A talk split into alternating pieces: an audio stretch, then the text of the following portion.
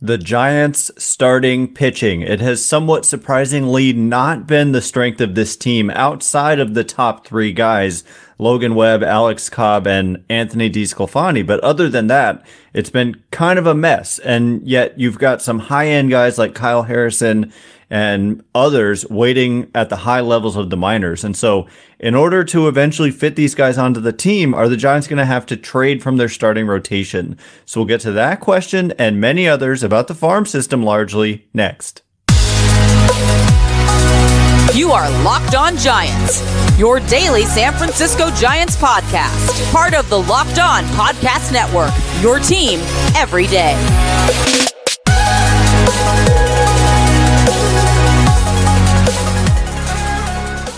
Hello and welcome to Locked On Giants, part of the Locked On Podcast Network, where it's your team every day. My name is Ben Kaspick, and on the show, we provide daily episodes Monday through Friday talking about the San Francisco Giants in a way that's data driven and rational, but also simple passionate, and accessible to all. I'm a former contributor for the baseball statistics and analysis websites Beyond the Box Score and Rotographs. I've been podcasting about the Giants since 2015, and I'm a lifelong fan. Thank you for making Locked on Giants your first listen every day. We're free and available wherever you get podcasts, including YouTube. Check us out there if you have not already. And please hit that subscribe button if you're watching on YouTube. Also, download the Game Time app, create an account, and use code Locked On MLB for $20 off your first purchase. Last minute tickets, lowest price guaranteed.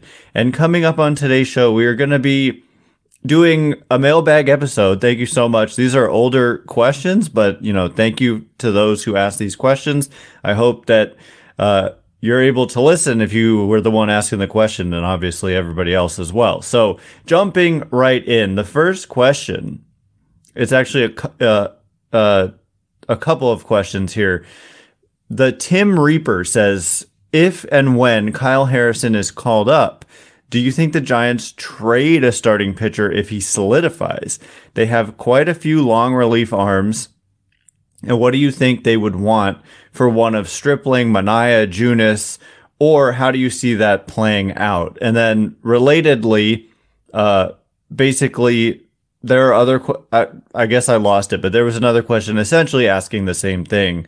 And it's a great question because I don't exactly know the answer, but what I do know is that I mean, we addressed this a little bit yesterday, but as of right now, they're kind of going with a four man rotation with Webb, obviously, and Cobb and DeSclafani and Wood has been in there, but Wood has struggled. And then they've been doing bullpen games in the interim with Ross Stripling on the injured list and Sean Manaea has been in the bullpen. Uh, and then you've also got another long guy in Jakob Junis in the bullpen.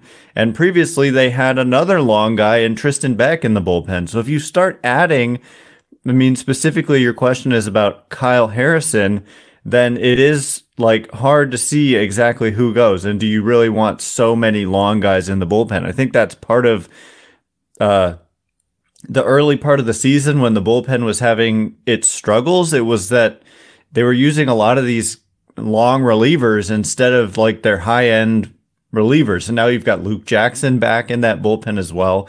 And so essentially, yes, I do see a scenario in which if Kyle Harrison comes up because of whatever opening, like right now with Ross Stripling on the injured list, there would be an opening for Kyle Harrison if he was like doing exactly what they wanted him to do, which is I mean, he's doing basically everything except just having consistent command.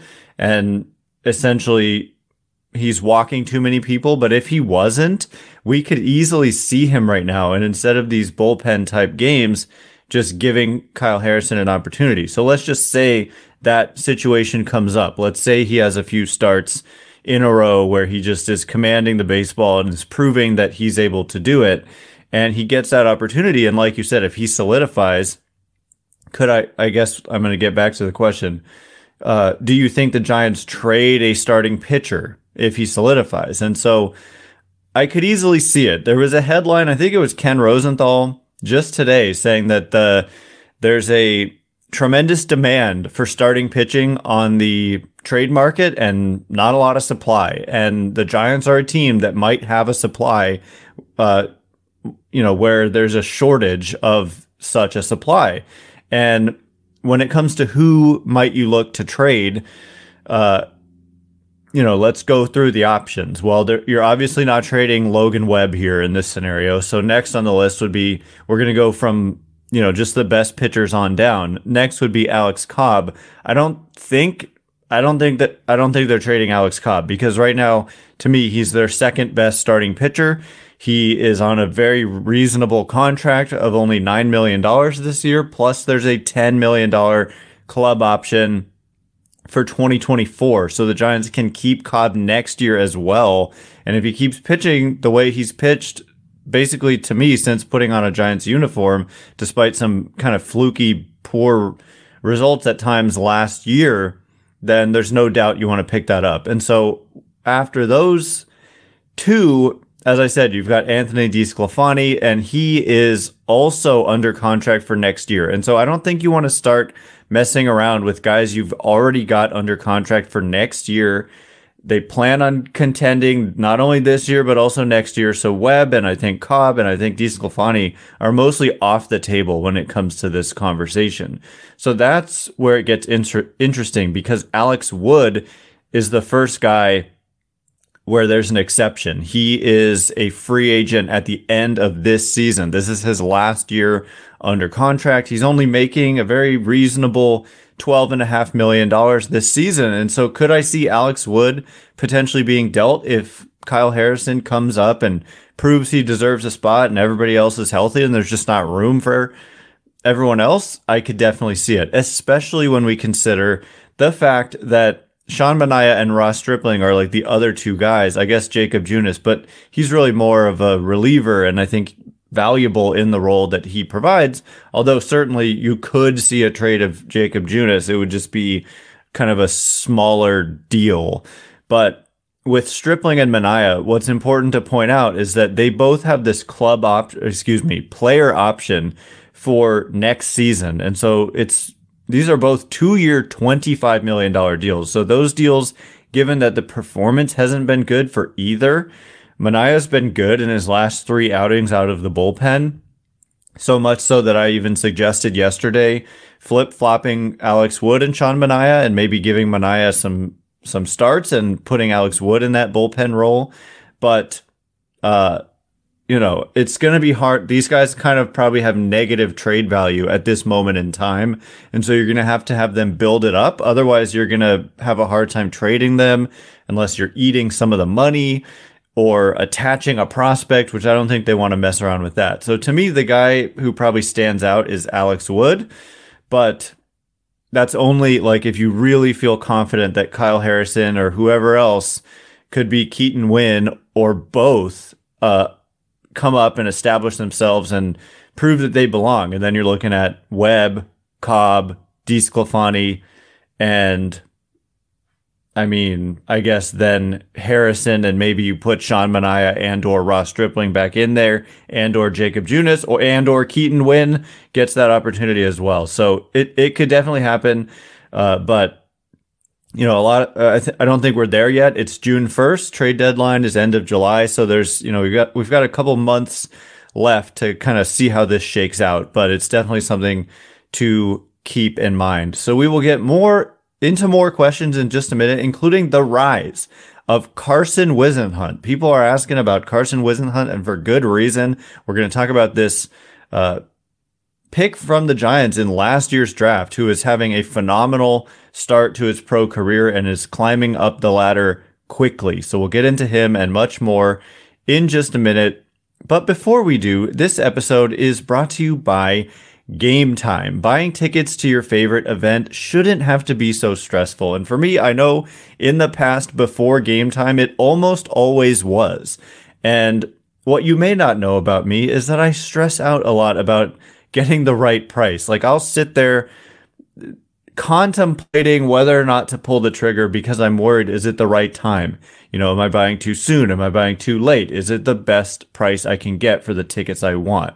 Well, with game time, you get the lowest price guarantee, which means you will always get the best price. If you find tickets in that same section and row for less, Game Time will credit you 110% of the difference. And this is another big thing images of seat views. Whether or not you've been to the venue, but especially if not for me, I want to know what that what that seat looks like. Sometimes there's something unexpected that maybe is not anticipated. And so images of seat views is a big deal as well that game time solves. And Therefore, you can snag the tickets without the stress with Game Time. Download the Game Time app, create an account, and use code LOCKEDONMLB for $20 off your first purchase. Terms apply. Again, create an account and redeem code LOCKEDONMLB for $20 off. Download Game Time today. Last minute tickets, lowest price guaranteed. All right, as promised, more questions and answers. The next one uh, coming from MJ, who says, Any idea on how fast Carson Whisenhunt will move in the system?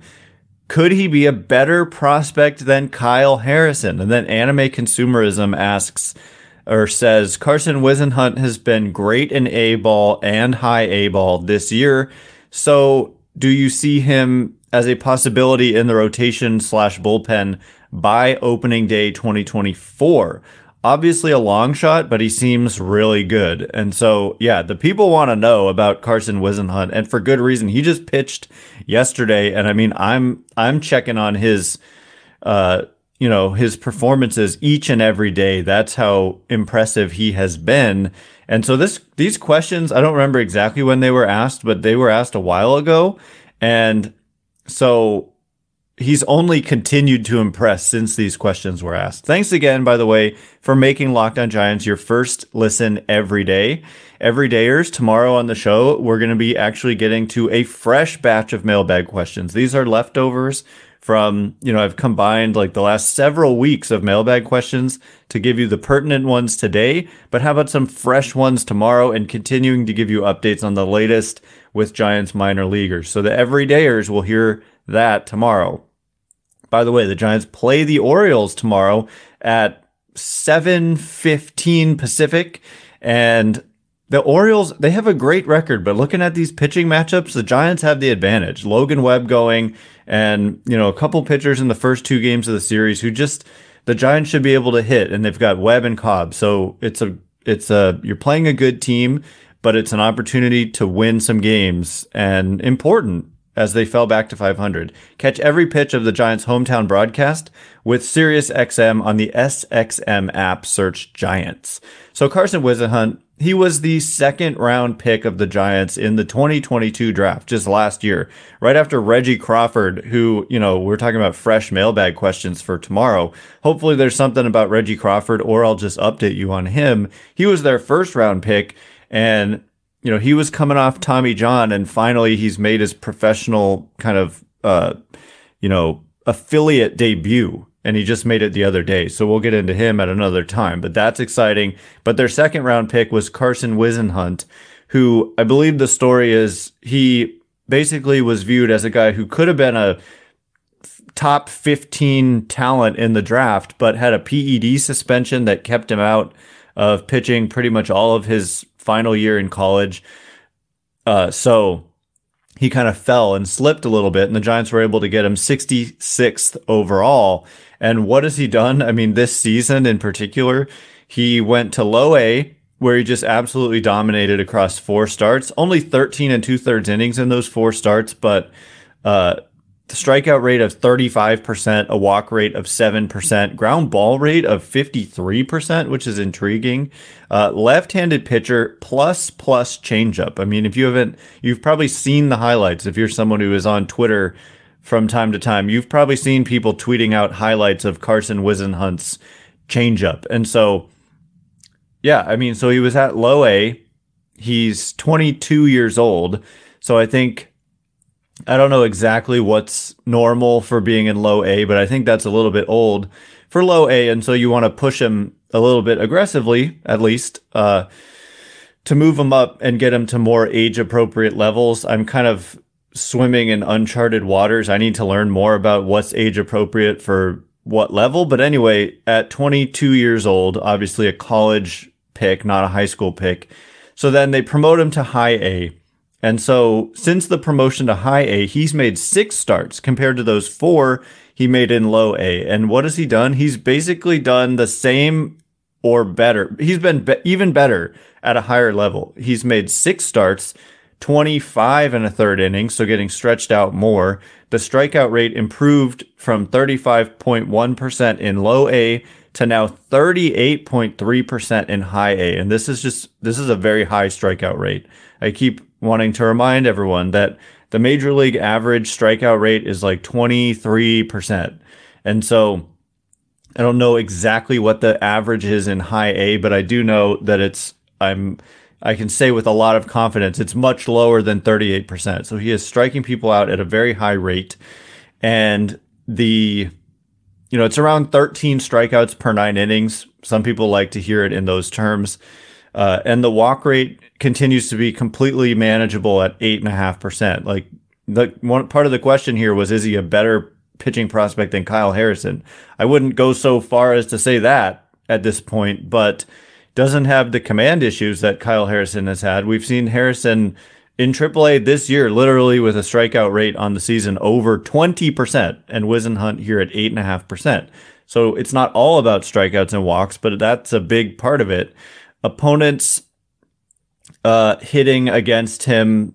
I I can't even find it as I scroll. Uh, 107 in high A, and yeah, just like utter domination. And the ERA here is 1.42. Fielding independent pitching 2.77. And so it's odd though. The str- the ground ball rate has fallen significantly from 53%. I guess it was a small sample in high A or low A and it's still a small sample. So I don't know exactly where that, if he's going to be a ground ball pitcher, but basically he's dominated two levels already over a short span. And the Giants have been rather aggressive with promotions this season. And so I think, like, I don't think I'm out of line here in suggesting that we could see this guy promoted to double A in the near term. Like, I wouldn't be shocked if he was promoted before his next start. That's how good he's been. I mean, he just started yesterday and he went five innings. He allowed one hit, zero walks, zero hit by, he allowed seemingly one base runner and he struck out seven. And yeah, like I said, no walks. So just utter domination for Carson Whisenhunt and you love to see it. And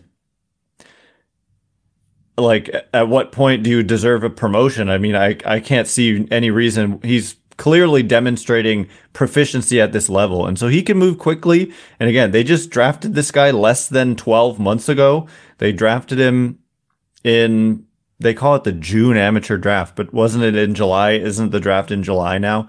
Anyway, so uh, he's exciting and someone to watch. And thank you for the question about him. So coming up in just a minute, questions about Jimmy Glowenke, a name that we haven't talked about in a while, but he he was kind of under the radar and like people were wondering why wasn't he playing, but suddenly uh, he was playing and he was promoted. And then we'll also give you the latest on Marco Luciano and Luis Matos, two of the Giants' higher end prospects as they continue to rise through this system. So we'll get into all of that in just a minute. But first,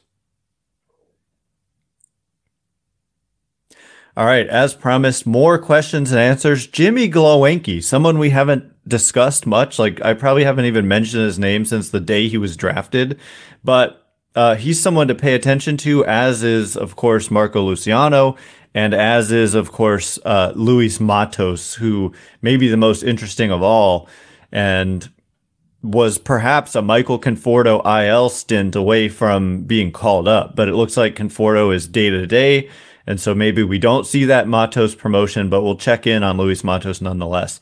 Thanks again for making Locked On Giants your first listen every day. Every dayers, fresh batch of mailbag questions. We're going to have, you know, Casey Schmitt and Patrick Bailey in the major leagues. We haven't done a mailbag round since then. And so there's going to be all kinds of new stuff. Hopefully some Reggie Crawford questions as well. So every dayers will hear, hear that tomorrow. And speaking of tomorrow, the Giants play the Orioles at 7:15 Pacific. And Logan Webb is on the mound for the Giants. They just lost a series against the Pirates. The Orioles have a very good record, but I just feel like uh, the Giants have a chance to to at least take two out of three in this series. a lot of orange in this series. And so I'm looking forward to it. It's going to be a good test and hopefully a good series. So you can catch every pitch of the Giants hometown broadcast with SiriusXM on the SXM app. Search Giants. So Chris asks, and again, with uh, in fairness to Chris, this question was asked uh, at least a week ago, possibly two, three, four weeks ago. Uh, Chris asked, "Why hasn't Jimmy Glowenke been playing recently?" And I, I kind of skipped over it because I have no idea. A lot of times when minor league players get hurt, we don't get updates, which I think is dumb. They should totally be updating us on players who are injured in the minor leagues, uh, especially some of their better prospects or higher round draft picks. He was there. He, he went 68th overall in that 2020 draft, which included Patrick Bailey, Kyle Harrison, Casey Schmitt. And so Glowenke, he went ahead of Kyle Harrison in this draft. Giants waited on Harrison until the third round and they had a couple supplementary picks in between the second and the third round. But Jimmy Glowenke, I don't know. I don't know why he wasn't playing. I didn't. I can't even tell you. I noticed that he wasn't playing. But what I do know is that he eventually was playing and and playing at high A, where he played last year for quite a bit. I mean, 75 games, 282 plate appearances in high A Eugene last year, and was about league average. And and it wasn't particularly pretty. He hit 212 with a 301 on base a 412 slugging. That's some nice power given the gap between the average and the uh, and the slugging. Uh, it's 200 points, which is the isolated power, and that's pretty rock solid. But the two 212 average and the 301 on base are not very good. But this year he goes back to high A, same level, and in 105 plate appearances he improved his slash line to a 313 batting average, a 413 on base. Always great to see a 100 point differential between the average and the on base. means you're walking a lot. And sure enough, the walk rate was 12.4%. A 542 slugging, which sounds so much higher than 412 from last year, but a lot of that is the increase in batting average. So the isolated power only rose from 200 to 229, but still it remains good. I said 200 was good. So obviously 229 is even better. And what's incredible is that his strikeout rate last year in the same level was 31.2%. And this year at that same level, 14.3%. He more than cut it in half and the walk rate from 8.2 to 12.4%. So just incredible kind of turnaround, a 148 weighted runs created plus. So he went from being about average offensively in the league to about 50% above average offensively in the league. And he earned himself a promotion to double A with that performance. So Jimmy Glowenke is in double A and he's a second baseman. I don't know if he only plays second base, but uh, that's what it says on I'm not the number one authority on prospects. I can look at their numbers, but I don't watch. I've I've been getting better at this, but you know I know the name and I, I certainly can look at the numbers, but uh, I don't I don't know. I can't tell you much about his fielding or whatever, but just a really impressive offensive turnaround from at the same level from one year to the next and looks meaningful, not just like, okay, well, it's fluky looking. It looks like a meaningful improvement and earns that promotion to, to double A. So that's where he is. And in double A, he joins Marco Luciano. And I just want to uh, get to him. The next question is from Gigantes, who says, What does a realistic timeline for Luciano look like nowadays? And for Marco Luciano, just uh, you know, he's in double A. They he didn't play at double A last year. I think actually he was promoted at the very end of the season and made and had some plate appearances in the postseason for double A Richmond, but that doesn't really count and it's not included in the stat line. I mean it counts, but it's not included in the numbers. So he jumps from high A to double A and it was a struggle at first. And so overall on the season, Luciano is in double A hitting just 185, 292 on base, 432 slugging. So again, a big gap between the average and the slugging. And that's kind of more indicative of power than just simply looking at slugging alone. If you've got a 350 average and a 432 slugging, you're hitting for less power than if you have a 185 average and a 432 slugging. Uh, and so the power has been there. He's hit five home runs. I would imagine a bunch of doubles as well. Yeah, five doubles, five home runs out of 15 hits. So 10 of his 15 hits have been either a double or a homer, which you like to see. But he struggled mightily initially. And then in the past, I mean, I, I think starting with like May 17th. So I don't know, this is spanning I don't know exactly how many games this is spanning, and the little feature I'm trying to use is actually not working to show. Oh, there it is. So, so since that time, since May 17th, it's like 12 games or so. He's hit 250 with a 352 on base and a 545 slugging. It's a 135 weighted runs created plus. So he's just, he's improved.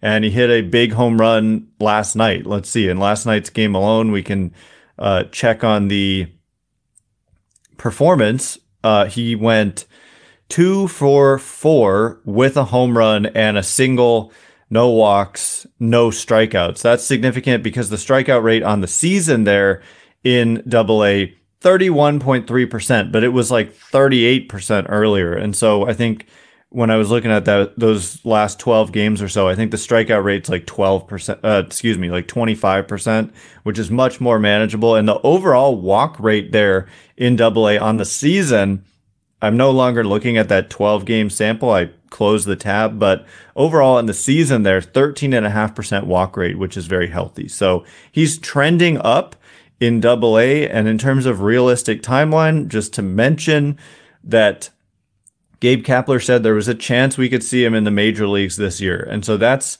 to me, it's, I don't want to call it like a total long shot, but he would have to keep playing this way, get the overall numbers looking really good in double A. And then as soon as you're in triple A, you're close. I mean, we've seen it with Bailey, we saw it with Schmitt.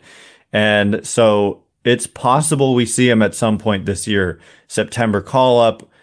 I wouldn't, he's not going to get promoted today, but I think that if he keeps playing like this, keeps improving in double A, certainly it's it's a possibility that we could see him this year, but otherwise definitely looking at next year assuming he he plays well and stays healthy. But you can never necessarily assume those things, but I'm hopeful because of the improvement he's shown in the last couple weeks in double A at age by the way 21 years old and so he's still young in terms of age appropriate levels. I believe he's he's very young for the double A level. So anyway, that is actually all, all the time we have for, for today. We'll have to save the Luis Matos talk for tomorrow because, like I said, thanks again for making Locked On Giants your first listen every day. And every day is tomorrow, more questions and answers. And I'm sure there will be some questions about Luis Matos, Casey Schmitt, Patrick Bailey, controversy is Joey Bart going to have a spot on the team given the performance of Bailey? So,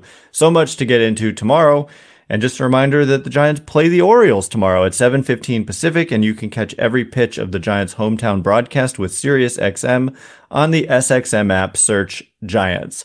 Once again, my name is Ben Kaspick. Check me out on Twitter at Ben Kaspick, K-A-S-P-I-C-K. If you like this show, please consider rating it or leaving a review. It helps me out a lot. So thank you in advance and thanks to everyone who's done so already. I can't wait to be with you again tomorrow. Thanks again for listening. You are now Locked on Giants.